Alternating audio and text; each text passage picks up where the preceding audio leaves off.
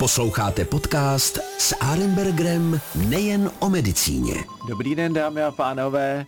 Eh, opět vás vítám u našeho podcastu, eh, kterému říkáme s Arenbergerem nejen o medicíně. A my si skutečně budeme s naším dnešním hostem, který je pan profesor Karel Šonka, si budeme povídat hodně o medicíně, ale hodně vlastně o tom, co děláme, když o sobě nevíme. A to se mi strašně líbí a zajímá mě to. Pan profesor totiž pracuje na neurologické klinice eh, fakultní, eh, Všeobecné fakultní nemocnice v Praze a první lékařské fakulty, čili to je ta známá klasická neurologická budova v Kateřinské ulici v Praze dvě a zároveň pracuje v Centru klinických neurověd. A já jsem moc rád, že pan profesor přijal eh, moje pozvání a chtěl bych eh, se s ním, eh, si s ním popovídat o takových věcech, jako jsou sny a jestli je dobře spát hodně nebo málo. Já sám se přiznám, že mám tolik práce, že spím málo. Na jedné straně to prý hlavě nedělá dobře, ale na druhé straně se říká, že spát přes den je taky problém, čili do tohohle toho všeho dneska zabrousíme. Pane profesore, děkuji moc, že jste tady s námi. Jestli ještě k tomu něco chcete doplnit, určitě budu rád a hlavně eh, si eh, řekneme něco o snech. Proč vlastně se nám znají, zdají v noci ty nesmysly? Dobrý den, já hlavně chci poděkovat za pozvání. Eh, předem musím říct, že jsem neurolog, tak úplně do toho, proč se nám zdají sny, eh, nevidím. A hlavně teda ten význam těch jednotlivých snů eh, eh, bych nerad tady posluchačům vysvětloval. Těch teorií je hodně moc, ne všechny Či jsou. Vidět kočku přeběhnout přes ulici, to určitě bude něco znamenat, tak to se s vámi asi nedomluvíme. Ano, to naše disciplína úplně neumožňuje a taky všem těm vysvětlením dokonale nevěříme, ale pro nás sny jsou um, určitým markerem toho, jak ten člověk spí. Když má uh, hodně živé sny, tak uh, víme, že má hodně REM spánku, to je ta uh, jedna ze dvou fází spánku. Když má banální sny, tak víme, že se probudil z non-REM spánku a hlavně to, co nás zajímá, je nějaká abnormální produkce snů, která někdy bývá eh, u některých neurologických onemocnění a to nás právě zajímá. A e, o tom jsem schopen trochu hovořit na rozdíl od významu snů. tak to je výborný. Mě hlavně zajímalo, a to si kladu vždycky takovou otázku, e, pamatujeme si jako ten úplně poslední sen, anebo, a zdá se nám vlastně jenom jeden, který si třeba zapamatujeme, anebo e, ty sny prostě nějak tak kolují a my zase zapomeneme, překryjeme zase nějakou tou non fází a zase se vrátíme až potom na ten poslední.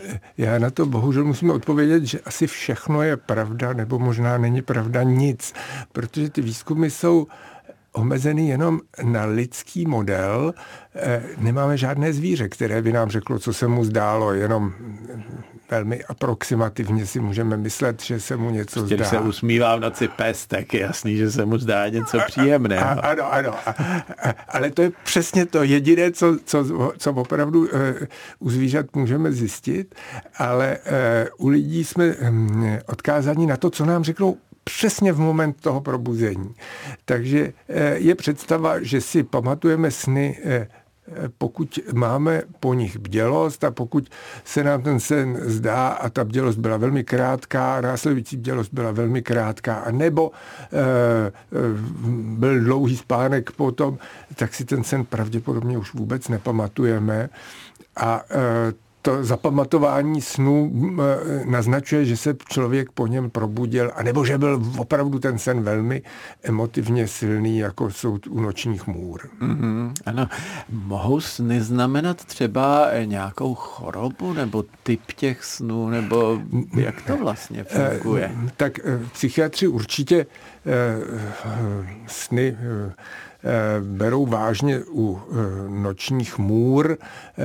To jsou opakující se nepříjemné sny. Často se to vyskytuje u, stres, u stresové posttraumatické poruchy, že ten člověk, co zažije něco těsného, tak potom se mu o tom zdá naprosto přesně.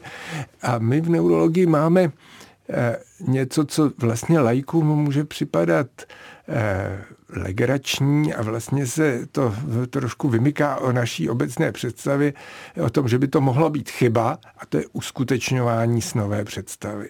Eh, uskutečňovat sen v tom přeneseném slova smyslu, mám sen, že pojedu do Tramtária na dovolenou, tak to je něco, co si všichni představujeme, ale v neurologii eh, eh, máme skupinu nemocí, kdy ten člověk eh, do určité míry udělá to, co se, se mu zdá, že, pro, že v tu chvíli vykonává. To je, že třeba běží, nebo se s někým hádá, vykřikuje, nebo s někým bojuje, tak eh, ty pohyby do značné míry tu snovou představu o aktivitě eh, naznačují, což může být nebezpečné. Aktuálně pacienti padají z postele, zlomí si ruku, eh, mohou vyrazit zuby, zlomit čelist partnerovi na lůžku a navíc z dlouhodobého hlediska se ukazuje, že pokud takováhle porucha se vyskytne u lidí nad 50 let, že vlastně eh, je, ten člověk v riziku, že se u něj vyskytne eh, neurodegenerativní onemocnění typu Parkinsonovy nemoci v pozdějších letech. Eh, pro nás je to...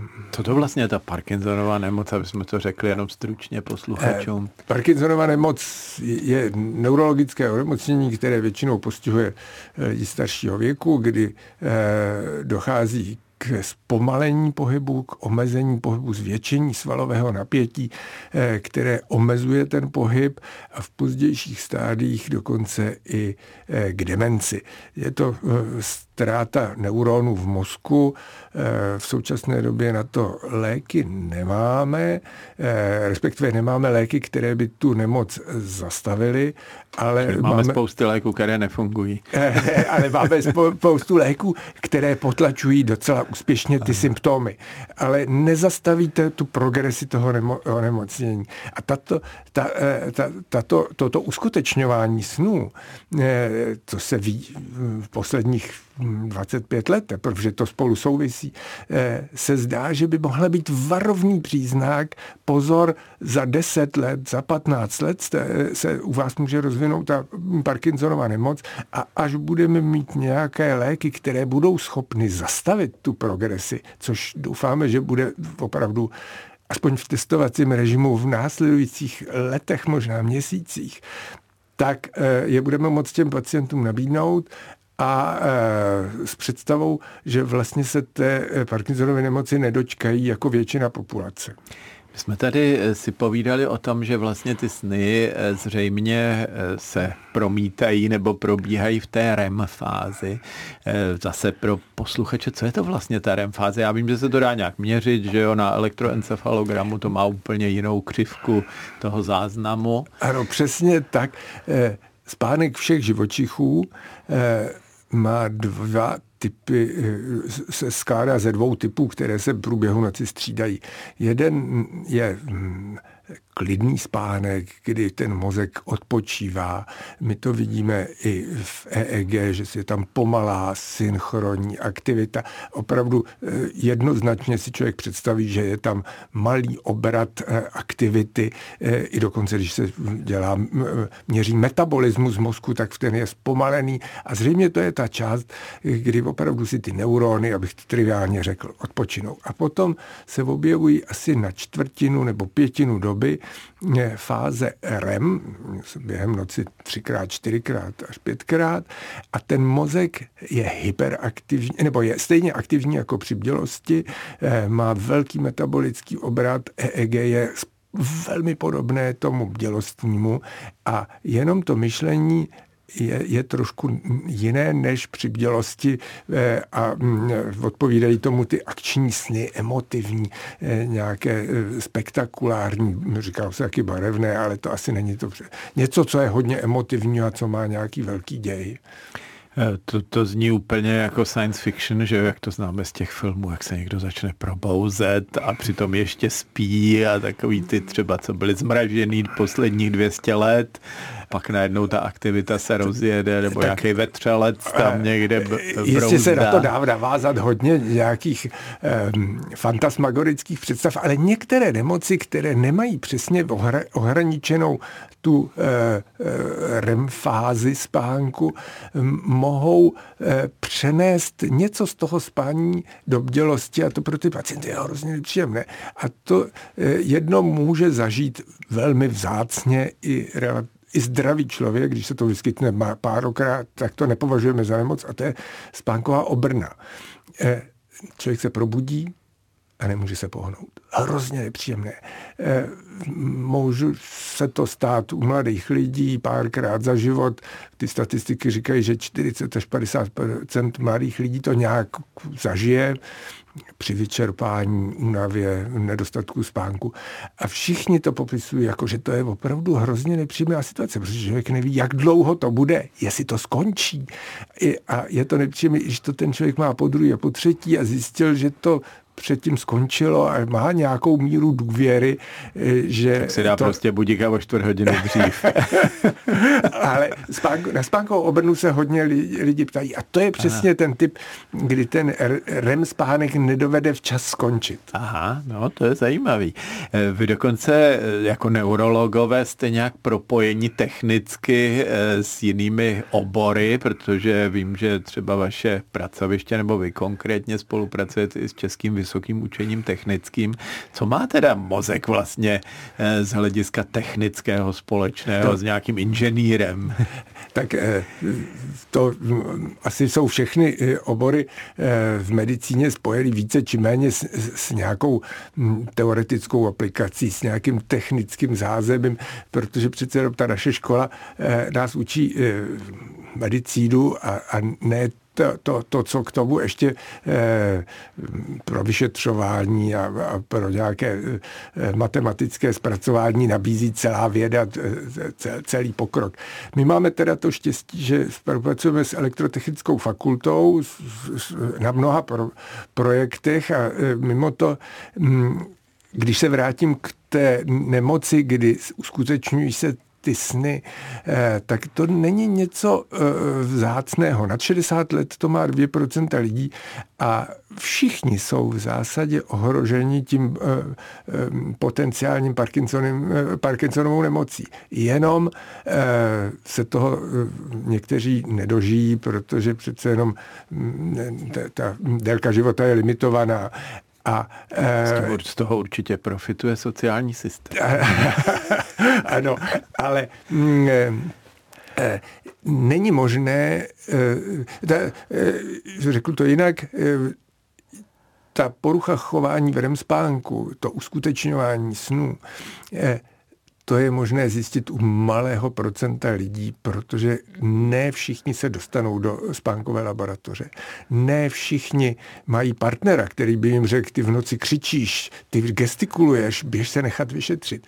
A naši kolegové eh, na technice přišli na to, že u těchto pacientů, těchto lidí, kteří jsou už v tom riziku, jsou změny v řeči, které jsou typické pro Parkinsonovu nemoc už mnoho let předtím eh, podle, a zjistili, že to jsou přesně ty, ty, ty, ty lidé v riziku podle toho, že, že my jsme to prokázali ve spánkové laboratoři.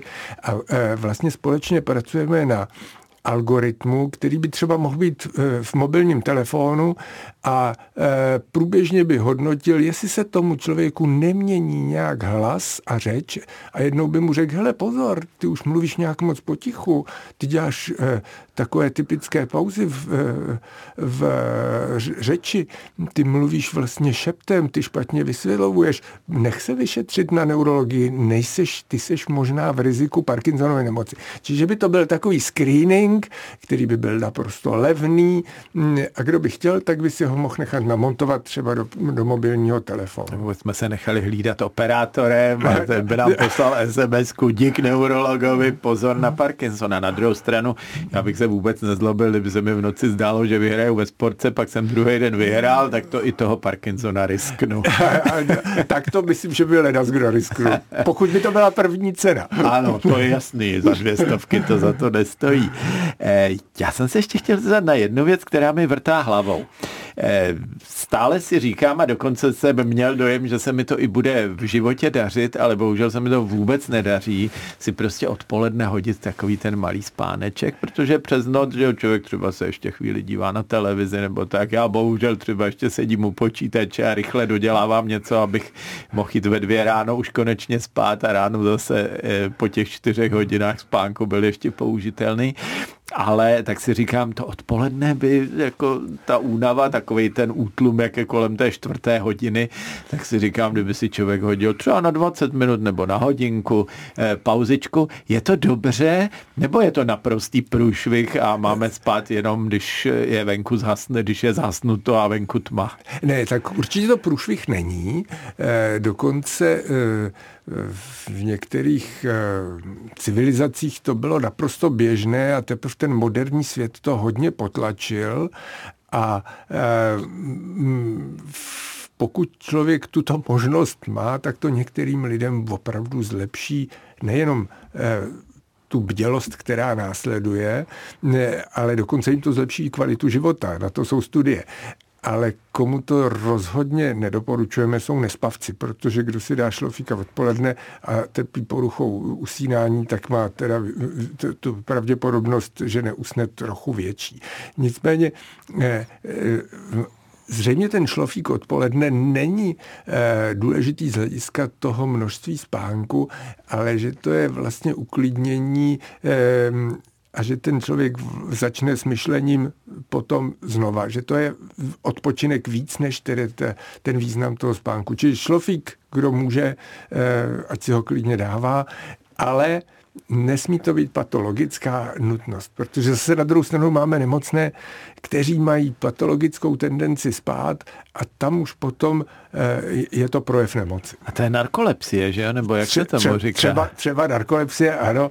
Narkolepsie je choroba, které mm, se na našem pracovišti hodně věnujeme, protože eh, historicky se u nás eh, pacienti s touhle nemocí léčí a tam právě je ta spavost naprosto imperativní, že ten člověk někdy e, i usne bez nějakých varovných příznaků ospalosti. Ne, ne vždycky, nebo ne třeba často, ale e, je to opravdu do života hrozně obtěžující. My vždycky říkáme studentům, když usnete na přednášce, tak to není nemoc, když usnete u zkoušky, je to nemoc. A to se těm pacientům s narkolepsí stává. To se stalo jednomu našemu kolegovi, když jsme měli na fakultě večírek a šli jsme z večírku rovnou ráno do školy. A kolega eh, shodou okolností u vás na fakultě na chemii tam vzadu usnul a oni ho dokonce, protože to byl pátek, tak ho dokonce zamkli a měl problém se do soboty do rána dostat z posluchárny ven, protože si ho nikdo nevšiml.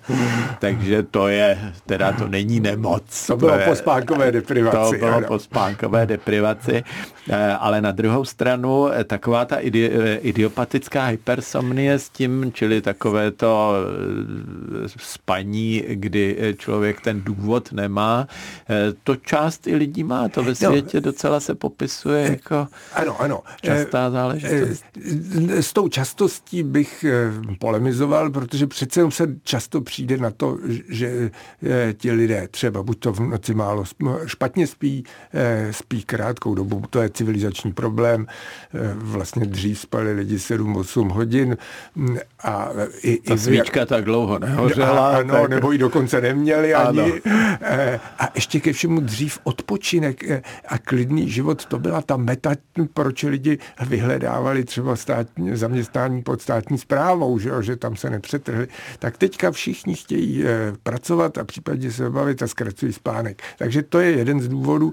Potom hrozně často, zejména starší lidé, mají obstrukční spánkovou apnoji, která ten spánek kazí a dělá tu spavost a pak ještě nějaké další důvody. Ale eh, eh, tak když se na to koukáme, tak často přijdeme na to, že, že je tam nějaký důvod pro tu spavost, ale idiopatický... Jste to řekl krásně, tu obstrukční spánková nespavost, to je, když v noci člověk chrápe. Chrápe a ještě dělá pauzy v dechu. A ještě když dělá ano, pauzy v dechu. Ano. Eh, a čehož se nemusí být vědom. Většina těch pacientů ano. přijde s tím, že jenom chrápe a že manželka je taková přísná nebo, jo, jo, nebo jo. pečlivý internista.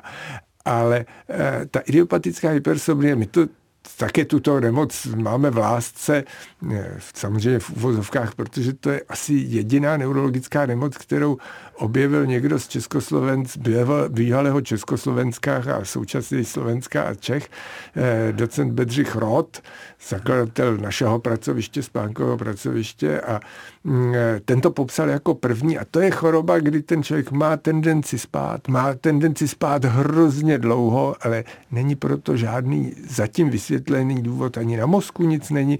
Čili ani lenost. To a, jako a není, není to ani lenost. a to, těm lidem to dělá samozřejmě obrovský problém. Když někdo spí 14-15 hodin denně, tak mu ten čas chybí, ještě ty ostatní se na něj koukají jako na lenocha.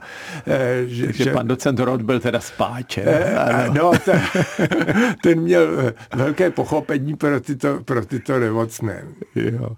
Ta spánková apnoe tam je taky jako trochu vrtá hlavou. To není jenom tak, že by si člověk jako trošku odpočinul, eh, co se týče třeba dýchacích svalů, ale má to i nějaké závažné třeba vnitřní problémy jo. typu ischemická choroba srdeční nebo To, to už ty, teď se považuje za prokázané, že eh, ono to pro ten, ten organismus je hrozná zátěž, chvilku nedejchá, pak se rozdejchá, dožene to a zase se to objeví, ještě vnitrohrudní tlak se mění eh, a na konci probouzecí reakce, na, každ, na konci každé té apnoické pauzy, který se ten člověk samozřejmě nepamatuje. Tak eh, prokázaně vysoký krevní tlak zvyšuje, eh, dělá větší riziko ischemické choroby srdeční, infarktu, mrtvice a dlouhodobě diabetes, dlouhodobě eh, předčasná demence a taky kratší dožití, což jsou všecko mm, eh, dost závažné důvody pro toto léčit. A naštěstí toto eh, onemocnění se dá docela dobře léčit. To jsou takový ty kompresory vedle postele, ano, který do vás foukají vzduch a nevadí třeba manželce nebo manželovi, když má někdo takovouhle mašinku vedle postele, že sice přestal chrápat, ale zase tam hučí nějaký přístroj. Eh, já myslím, že to vadí jenom esteticky. Eh, to asi Není to určitě sexy, když ne, máte ne, hadici a, a, ano, ano, obl, z obličeje. A, ale nutno dodat, že to chrápání je hodně intenzivní, že to tohle jenom šumí a chrápání, my tomu říkáme explozivní chrápání, kde je chvilka ticho, a potom výbuch eh, chrápání a to eh, někdo to ten spolu spící to může interpretovat, že ten člověk občas eh, chrápe a pak říká manžel tak hezky spí a občas zachrápe, ale ono, když hezky spí, hezky tak, spí tak, tak se to dusí. Nedýchá, ano. ano. ale mm, naopak, když ten někdo si všimne, jak ten vedle se dusí a teď si říká, ještě, ještě pět vteřin a pak ho jdu zachránit, tak to je někdy hodně zneklidňující pro toho partnera, ale eh, samozřejmě mm, každá léčba něco stojí a tahle mm, určitou míru diskomfortu přináší. A vy máte spánkovou laboratoř u vás na klinice? Ano, ano, ano. Tak to se obávám, když nás teďka vyslechli posluchači, takže určitě budete mít příští týden hodně narváno. Doufám, že to nebude takhle velký nápor najednou. Já se hrozně omlouvám, ale těch 20 minut, které máme vyhrazeno, tak nám tak rychle uplynuly. Eh, předpokládám, že i pro posluchače stejně tak jako pro mě témata, o kterých jsme povídali, tak eh, byla velmi zajímavá. Naším dnešním hostem byl pan profesor Karel Šonka, eh, je pracovníkem neurologické kliniky a zároveň Centra klinických neurověd ve Všeobecné fakultní nemocnici a třetí a první lékařské fakultě Univerzity Karlovy. Pane profesor, já jsem moc rád, že jste eh, přišel a že jsme si mohli popovídat o vašich tématech. Pane profesore, děkuji za pozvání eh, a všechny posluchače zdravím. Děkuji moc a nashledanou. Nashledanou. S Arembergrem nejen o medicíně.